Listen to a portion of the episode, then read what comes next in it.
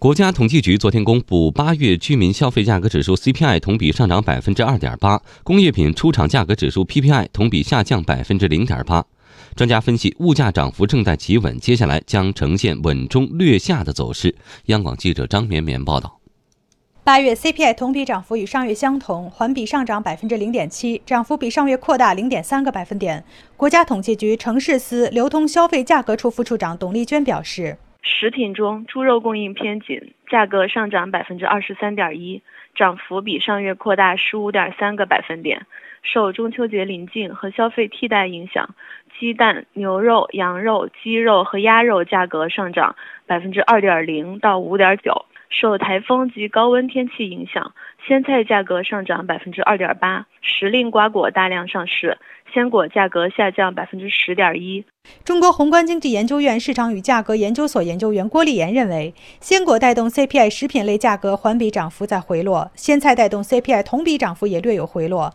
同时，备受关注的猪肉价格在国家各方面措施不断落地、保供加大的情况下，同比环比指数上涨幅度也在进一步平抑。整体而言，CPI 涨幅正在企稳。从年初以来呢，剔除食品和能源的 CPI 呢，一直是处于一个稳定的运行状态。这种状态呢，我们认为呢是会延续到年底。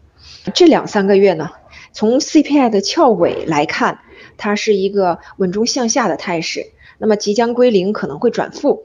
叠加呢，近期食品走势的一个分化，包括鲜果、鲜菜类的这个价格继续的积极性的回落，CPI 呢会呈现稳中略向下的这个态势。